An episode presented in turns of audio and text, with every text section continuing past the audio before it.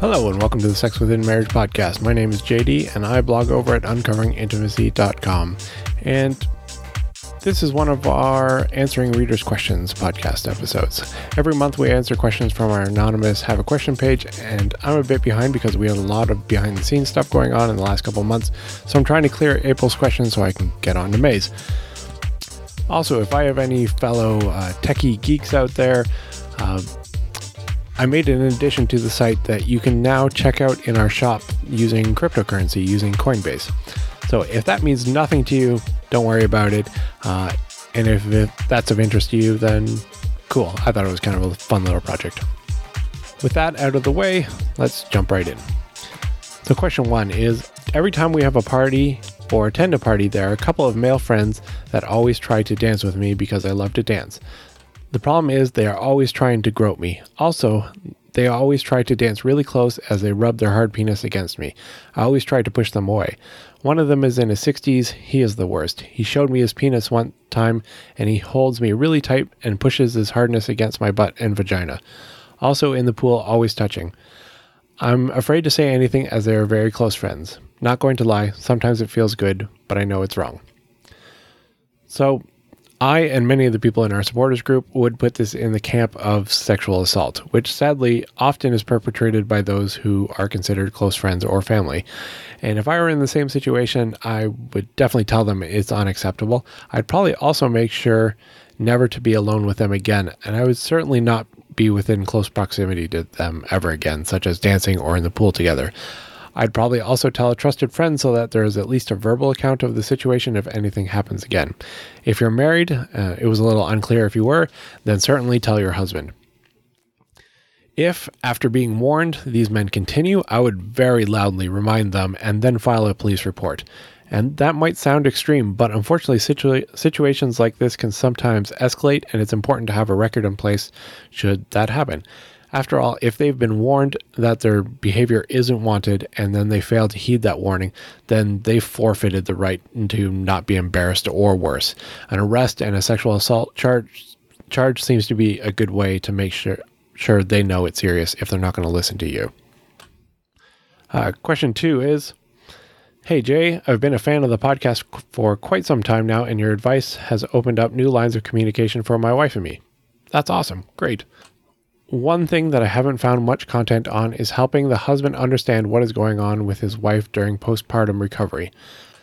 I've learned to ask my wife more questions to learn her inhibitors and stressors so that when we get closer to the six to eight week mark, my wife and I can have a fruitful sex life. But I can't find much content about this season from the husband's perspective while his wife is going through her stages. My wife and I are pastors, and I take on most of the ministry responsibility so that my wife has an adequate adequate time to recover. Because of this, I find myself wanting sex more. I spend time with the Lord and I try to give it up to Him and wait patiently. What advice do you have for the postpartum for the husband and advice for posing a healthy sex life during this recovery time? So, Ideally, this question would come prior to the postpartum time. The best thing that we found to do in our marriage after five kids was to talk about it ahead of time. Then at least the cards are on the table and everyone kind of knows what to expect. Uh, it's not written in stone, things can change, sometimes your expectations shift, but at least you're on the same starting page. And what this entails might look different for each couple. Some wives can't wait to get back to sex. Others are perfectly happy to shelve it for the rest of their lives. Some husbands feel uncomfortable having sex again, and some are less than understand- understanding of the trauma, for lack of a better word, that pregnancy and birthing puts on a person. So, I don't have a one size fits all solution for you. Like I said, ideally you talk about it beforehand. The second best situation would be to start talking about it now and keep talking about it regularly so that you know where the other is as things changed. Because ultimately, it's going to be a balance between the two of you. It's going to depend on her mental state and physical recovery. It's going to depend on your self control and your ability to love unconditionally. It's going to depend on both of your sex drives, how healthy your relationship is, and a whole bunch of other things, uh, like how well the child feeds and sleeps, uh, even factors into it. I mean, there are plenty of options for sex that don't include vaginal penetration. Uh, there's manual sex and oral sex and mutual masturbation, but that's only an issue if the issue is a physical recovery from the birth itself. But that doesn't solve the other potential recovery needs. So, the best I, advice I have is to talk about it without accusations, without blame, or trying to get what you want. Um, secondly, take it as an opportunity to work on your character um, and the rest of your relationship because it will be tested. Uh, children are a blessing, but they also destroy your life in a good way. And in your specific situation, pastors, I find more than any other group, have a tendency to forget about communication. Uh, they spend a lot of time preaching, they spend a lot of time researching. Uh, most of them know their Bibles. They know what it says, they know what they're supposed to do in regards to spirituality, but they have a tendency to put, I'm going to say this probably wrong, but I hope you'll get what I mean. They put too much of an emphasis on God. And what I mean by that is yes, God is there and He's our ally and He will help us and He is all powerful, but we're also human and he, he created us to kind of figure things out. Like he didn't say, Hey, I'm just going to do everything for you and you just sit back and watch me. Um, we're heavily involved in the whole process of everything in our life. And so I what I find after dealing with many, many, many pastors over the years is that a lot of them have a tendency to over focus on God, over focus on the Bible and on spirituality, and they don't focus enough on communication and interpersonal skills. And that is usually where they fall short. And it's not just pastors, men other people do this as well. But communication I think is going to be what you're likely going to need here because all the other tips and tricks out there that you might read and see don't make any difference or improvement whatsoever if they don't fit your marriage. And the only way you're going to figure that out is by talking to your spouse. So I'd say focus on your communication skills um, because that's something that's going to help you for the rest of your marriage. Your sex life is going to wax and wane and be better and worse sometimes and mediocre and amazing at other times. Um, and people have a tendency to blame things like having a kid and hitting the seven year itch mark, and they're just getting old and kind of bored with each other, or they fall out of love. And it's all, frankly, bullshit. Uh, most of the issues are because people don't talk. So get comfortable talking about uncomfortable things. That's my advice. Question three. My husband and I are one year married. We waited until marriage for sex, dated three years. Things started out pretty slow in the bedroom because he has bad anxiety. Plus, I was a virgin and knew nothing. I felt like he had come a long way with the anxiety, and I can see him becoming more confident. I would never pressure him to do anything he isn't comfortable with doing but I can't help wishing that he would have some ideas and be open to try new things. When I ask to try something new, it feels like I have to tiptoe around with every idea, because everything I want in bed could be an opportunity for him to quote unquote fail in his mind. Why can't we just try for the fun of trying new things together? Is it wrong to play for a more adventurous sex with my husband? Thanks, MJ. All right, MJ. I would suggest you shift your prayer a bit rather than praying for more adventurous sex, which would satisfy you, uh, why not pray that he has less anxiety, which would improve both his and your lives together immensely uh, in all areas, probably, probably not just sex. Uh, it sounds like that's already underway, which is good. Like he sounds like he's getting better about his anxiety. And I would guess that it will likely lead to some more adventure both in life and in the bedroom later on, which is also good. But I'd say pray for, yeah, that deeper change, not the superficial stuff. The things that will make it a real positive impact, not just some more excitement. And then enjoy the excitement as a bonus. Plus, you guys have only been married for one year, so, you know, give it time. Uh, a lot of people struggle at the beginning. Uh, there's this common belief that everyone goes through this like honeymoon period and everything is amazing for the first few years. And it's definitely not true for everyone. Um, for my wife and I, we had probably the first seven years were not great. So be patient. Like I say to almost everyone else, learn to communicate.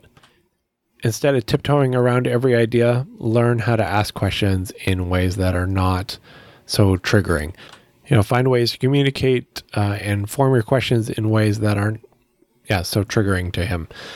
I've been working on a webinar about uh, communication in marriage, so hang tight. It's coming up at some point. I don't have a date yet, but stay tuned. All right, question number four. I am not attracted to my husband anymore. I don't feel anything anymore when he touches or kisses me anymore. I love him, but I'm not in love with him anymore. We have two be- beautiful children, and I'm willing to live in peace with him for the sake of the kids. He finally knows how I feel, but keeps attempting to have sex with me when he knows I don't feel any sexual desire for him. What do I do in order to stop them from happening? Um, you're not going to like my answer. When people tell me I love them, but I'm not in love with them, it universally means I never did love them once we dig into it. Uh, what they really loved was how the other person made them feel. So, no, I don't believe that you love him. I do believe that you are not in love with him, which simply means that you're not getting those exciting new relationship energy slash infatuation chemicals that you're used to. In short, you've chosen not to love him because he's not giving you what you want that infatuation, which is unsustainable. Now, my guess is that your wedding vows included something about loving each other unconditionally, and now you've put conditions on it, which means you're breaking your vows. And then you had the audacity to tell him you were breaking your vows, and then got upset because he still loves you and wants to show you that through sex. And that is, frankly, an incredible level of selfishness that I doubt you appreciate. So, what do you do to stop this from happening? Start loving your husband rather than just loving how he made you feel. That's probably going to be hard because you've likely never done it before. But I suggest you start because otherwise your children are going to grow up with either divorced parents or parents that don't love each other, which really isn't much better, um, if it's better at all. Children need parents who love each other, or else they tend to repeat the same pattern over again in their relationships. So it's time to grow up and learn how to do that. And you say you want to live in peace with him for the sake of the kids. And frankly, that's not good enough. You owe your husband and your kids better. So decide to love your husband. If you don't feel it, act as if you do, because love is a choice that's followed by action, not a feeling. And keep it up, and then the feeling will follow, though you may not recognize it at first if you've never felt it before. It's not going to feel the same way as infatuation does, but that's what actual love is. All right, question number five. Is it normal for men to lose an erection while performing oral sex on their wife? My husband has performed oral sex on me maybe a handful of times. We've been together for 11 years. I feel like he hates it or is disgusted by it because he does it so infrequently and has lost er, his erection the couple of times he tried it. We've talked about it in the past and he insists that he likes it, but then never does it. Do some men just not like it? I would never let him go down there unless I was freshly showered. So I don't think it's a smell slash taste issue. I don't know, but I really enjoy oral sex and want more of it. Help. Is it normal? Yes, it happens to many men who love performing oral sex on their wives. Uh, he says he likes it, so why not ask him why he doesn't do it more often? Um, that seems like the next logical step to me. As for the smell slash taste, uh, this is a common fear among women, but not a common complaint from men. It's pretty rare to talk to a man who doesn't like the smell or taste. But it seems like the majority of wives have a pretty strong hang up about their own scent and taste. But again, I think that's something you should probably ask him about. Because I'm not going to be able to guess the answer uh, any better than you simply asking him. Question six is How do I get past the trauma of my husband's sporadic porn use? How do I rebuild my self esteem and learn to trust him again? Some days I'm okay. Other days, thoughts and questions keep swirling in my head. I buried it all, but after the death of a child, everything compounded. We are already using a filter, Covenant Eyes, that I control and is on every device in the house. So, the only way to build trust is through him continuing to be trustworthy. There are no shortcuts. Um, likely trying to bury it all means you never did process it and now is too much with everything else. So if you're struggling with day to day life and can't move past it, then I'd seek out a counselor to help you work through it because that seems to be the real issue here. And I'm not trying to downplay how devastating uh, catching your husband using porn is. It is, it's a terrible thing. Um, but you can't change him. Um, but you can change your response to it. And yeah, if you're struggling in day to day life, then please get some help. Lastly, question seven is a longer one, but I'm going to read the whole thing. She starts by saying, This is rather long, but I have no one to talk to about it with. I have been married to my husband for three years and have been together for four years. We are both in our early 20s and have two toddlers. A lot has happened in our marriage. My husband is a narcissist. He enjoys fighting and gaslighting. He claims he wants to change but hasn't. Last year was the hardest year of our marriage yet. We were hitting each other, saying not so kind things. At one point, we would go without having sex for weeks or sleeping in the same room. I would beg him for attention. I would tell him that I felt like cheating because I was so desperate for love, but he never listened. I come from being abandoned by my mother and father since I was six and then adopted by an abusive aunt. Anyways, I ended up hearing that he said that there was this girl he used to like. He said that there wasn't a day that went by that he didn't think about her. I was extremely hurt and ashamed. I confronted him about it and he claimed that it was locker room talk.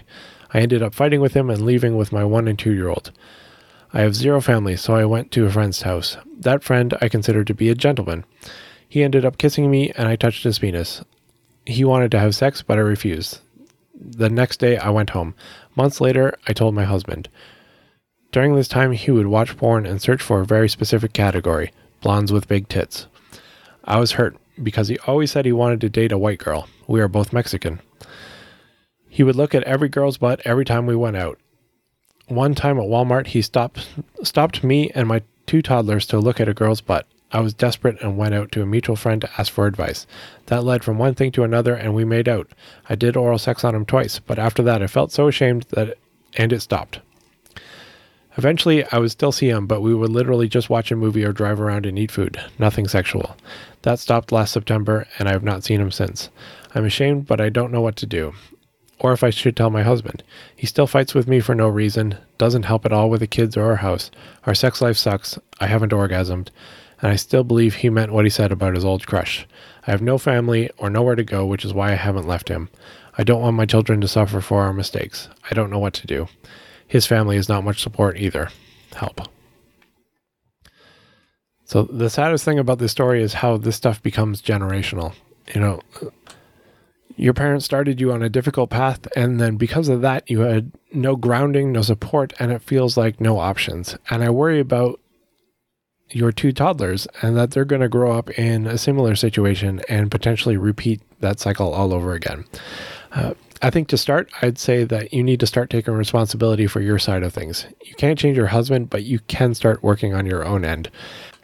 Clearly, you can't control yourself around men, so I'd probably make sure that I'm never alone with one, particularly when you're feeling vulnerable and lonely. And you haven't mentioned church, faith, God, prayer, the Bible, or anything, so I don't know if you're a Christian or not. But I think whether or not you're one, that's probably a good place to start. You know, the right church gives you a family and a support network on top of, well, everything that we believe about being Christians.